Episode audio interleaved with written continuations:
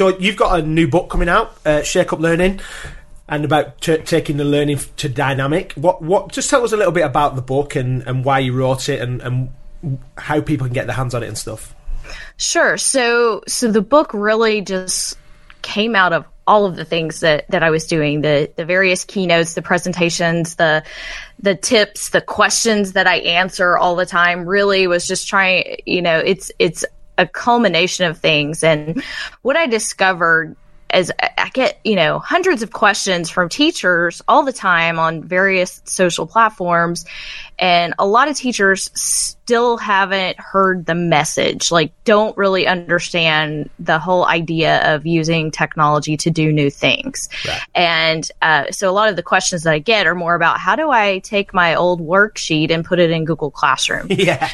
You know, and so I always try to come back. I'm like, well, what is well what is the point what are you trying to teach like because i don't want to immediately assume that that's what they're doing but i know that a lot of times that is what they're doing yeah. you really need to think and i just started using the word dynamic it just sort of came out because i was trying to think of a way to describe what i was talking about and i was like you know we can do more dynamic things than just a, a static digital worksheet you know yeah. that's one and done and so that that was sort of where where some of the ideas in the book came from. I was trying to find a way to connect everything back together in a framework that any teacher could understand.